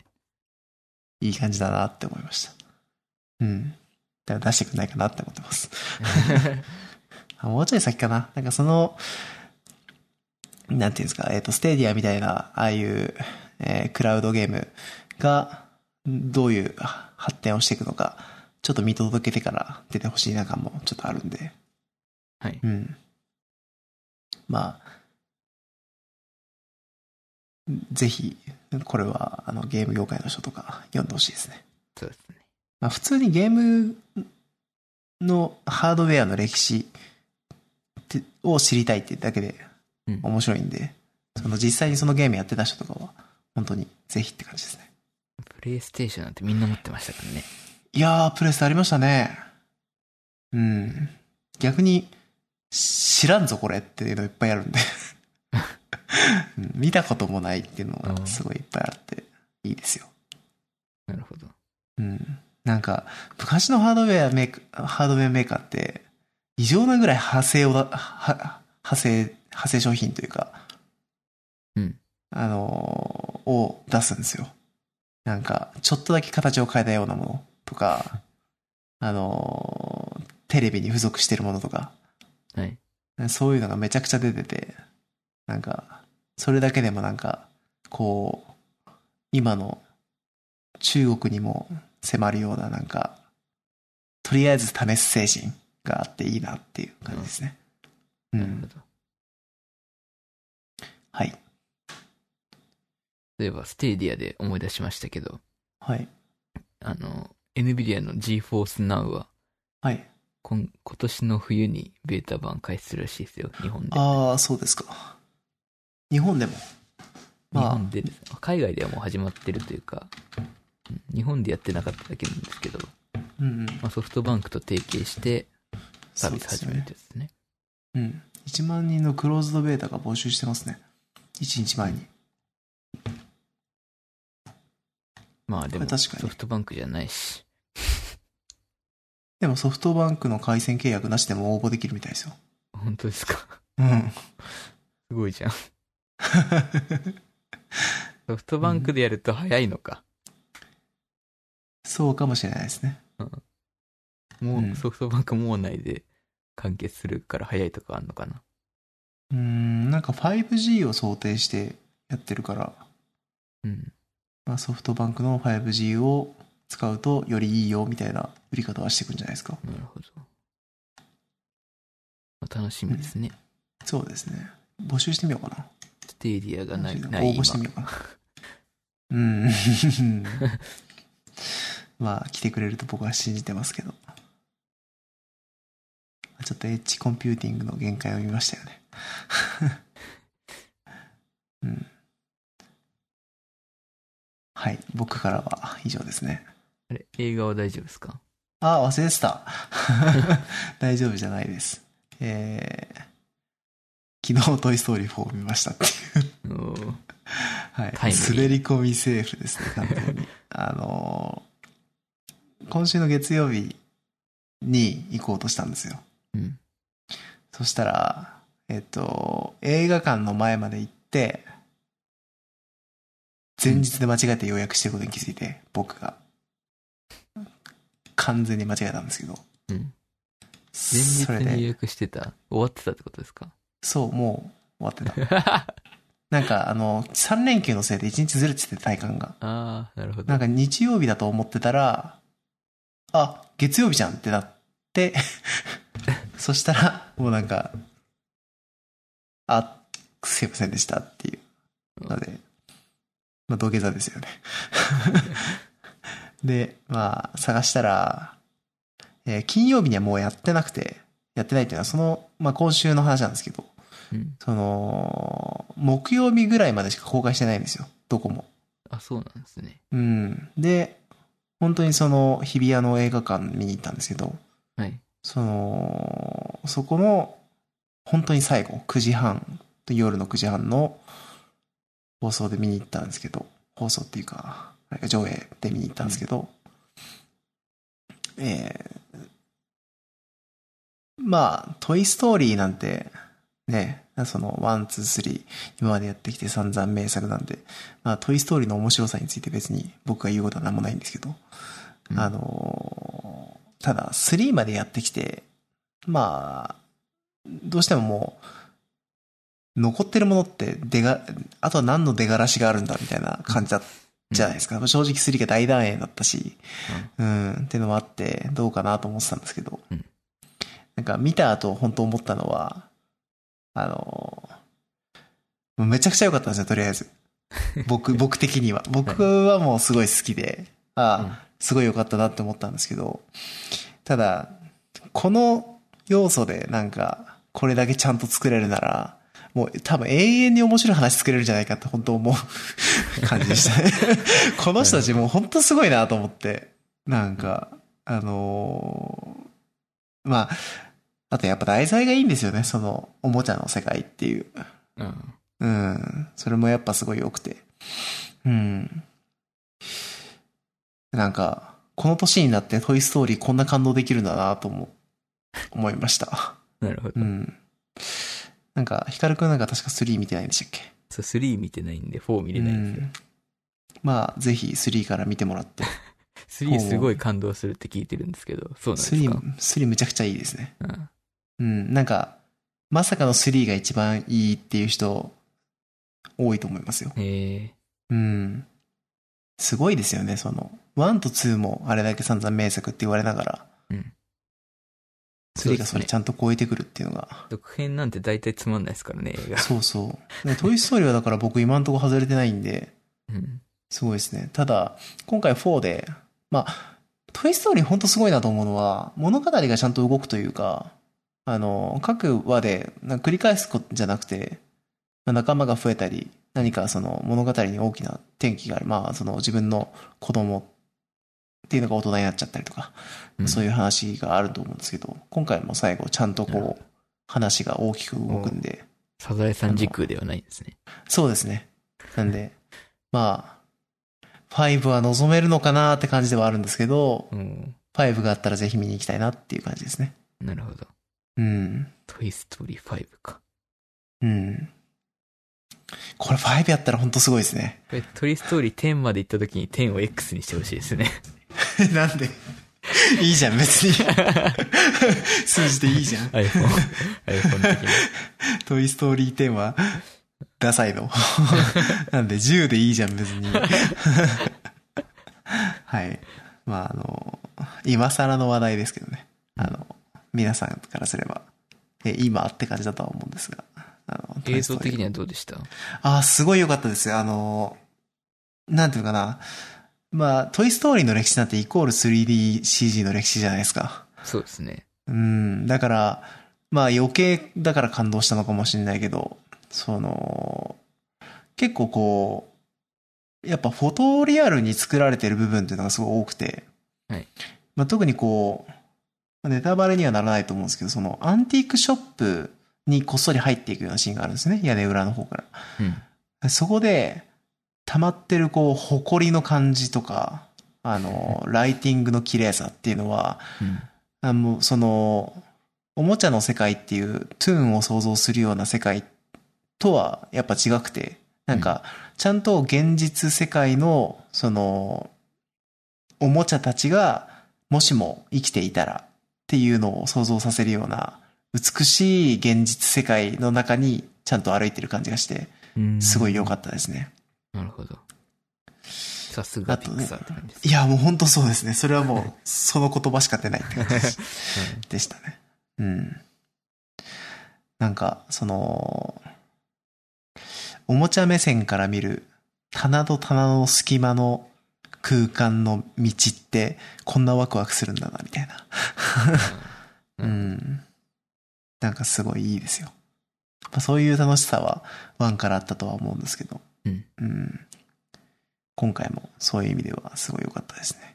グラフィック的には、まあ、さすがピクサーとしか言いようがないはい綺麗さでしたね。ファイブやってくんないかな。 3見ようかな、じゃあ。あ、そあろそろと、トイストーリーって僕小さい頃から見てたから、あの、吹き替えのイメージが強かったんですけど、ああ、はいはい。うん、今回見たのって僕があれだったんですよ。たまたま予約し字幕で何も考えずに予約したんですけど、字幕だったんですよね。はい。そう。あのーだから違和感あるかなと思ったんですけど、全然意外と見れちゃいますね。うーん。うん。なんか、開始5分ぐらいはちょっと違和感あったけど、あのー最後まで見ると、はいはい。まあ、字幕でも全然良かったなと思ったね。まあ、これはこれでなんか1から見たい感じでした、字幕で。うん。うん。だし、えー、4をもう一度、唐沢さんの声で、 あの、唐沢さんと所ジョージの声であ見直すべきかなっていうあ、はい。感じですね。もう一回見たいなって思いました。トイストーリー1から3は、今見たらディズニーシアターに入ってますね。ああ、本当ですか。じゃあ、3見ていただいて、4もそのうち入るんじゃないですか。そうですね。うん。まあそのうちね、今年中に入るのかな。どうだろまあいいや。とりあえず3を見てみます。う。うん。ついに。はい。以上です。じゃあ、こっち行きますか。うん。これは趣味というか、前に話したヘネパタの話なんですけど、うん。読み出終わるっ日が決まりました よ。た。ああ、まだ出てないのか。失礼しました。 9はい。月25日。はあはあはあ。 9月25日の水曜日ですね。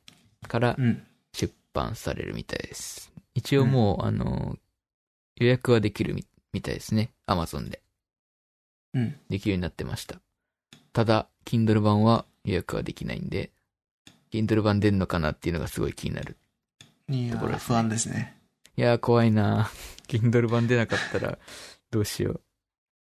自で炊も、する前しかのないや。つが出てるんですもんね。あ、で前のもや、つは出て出るんで版す社けが違どうのそうか。出版社が今回違って、そうか。でもこの出版社も Kindle は出してるみたいなんですけど、うん。どうだろうなーっていう感じです。それは確かにちょっと、うんみんな Kindle 辛をいですね望んでるのかどうかもわかんないしね、この本に限っては。ああ。ただ電車で見たいんで、まあ、この本持ち歩くわけにいかないですもんねそ。うそうなんです 重いんでう、ん重いですし、電車で広げられるサイズではないですし。そうですね。 うん。なんでね、Kindle で出なかったら最悪、紙で買って、あの、なんていうんですか、PDF にするというか、地獄でしょ。何ページあるのよ。なんかそういうあの業者があるらしいじゃないですか。ああ、そうなんですね。まあ、紙の方は返ってこないのかもしれないですけど、その場合。ああ、まあでもいいですよね。うん。なるほど。そうするかなっていう感じです。うんうん。はい。で、えー小説なんですけど、今回は、えーアステリズムに花束をってやつですね。これはですね、世にも珍しい、世にも珍しはいい、ゆり SF アンソロジー。うーんうん、 SF も細分化されてきましたね。 そうですね、ゆり SF アンソロジーなんですけど、まはあ、いゆり的な、ね、ものを扱った SF 短編のアンソロジー。うん。まあ、ユリっていうのは別に興味がなかったんで、でしょうね。前から知ってたんですけど、これ自体は。はい。で購入をためらってたんですけど、ですね、作者を見るとですね、はい。これはもう、あの、 この、ポッドキャストで紹介してきた、まあ、前回、あの、紹介した、ハンナレンさんとかね、うん。あとは、あの、美しい眉の桜木美和さんとかね、はい。あとは逆数が、逆数、逆数宇宙の中。うん。麦原遥さんとかね。うん。とかがいたんで、もう購入するしかなかったんですよね。はい。なるほど。選択肢はなかった。まあ、有名どころだと、あの、小川一水さんとかも、書き下ろしで参加してるっていう、うん。結構、そうそうたるメンバーでした。はい。 で、読んでみたら、意外と、 ゆり感はなかったというか、あははゆりをそんな押すもんでもなかったって感じゆりでをす。そんな推してる作品はそんなになかったですね。ほとんどあは違った。なるほど。